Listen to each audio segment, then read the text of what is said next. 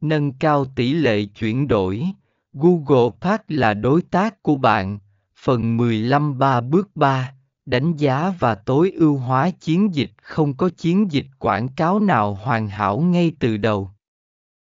Việc đánh giá và tối ưu hóa chiến dịch là một phần quan trọng của việc sử dụng Google Ads.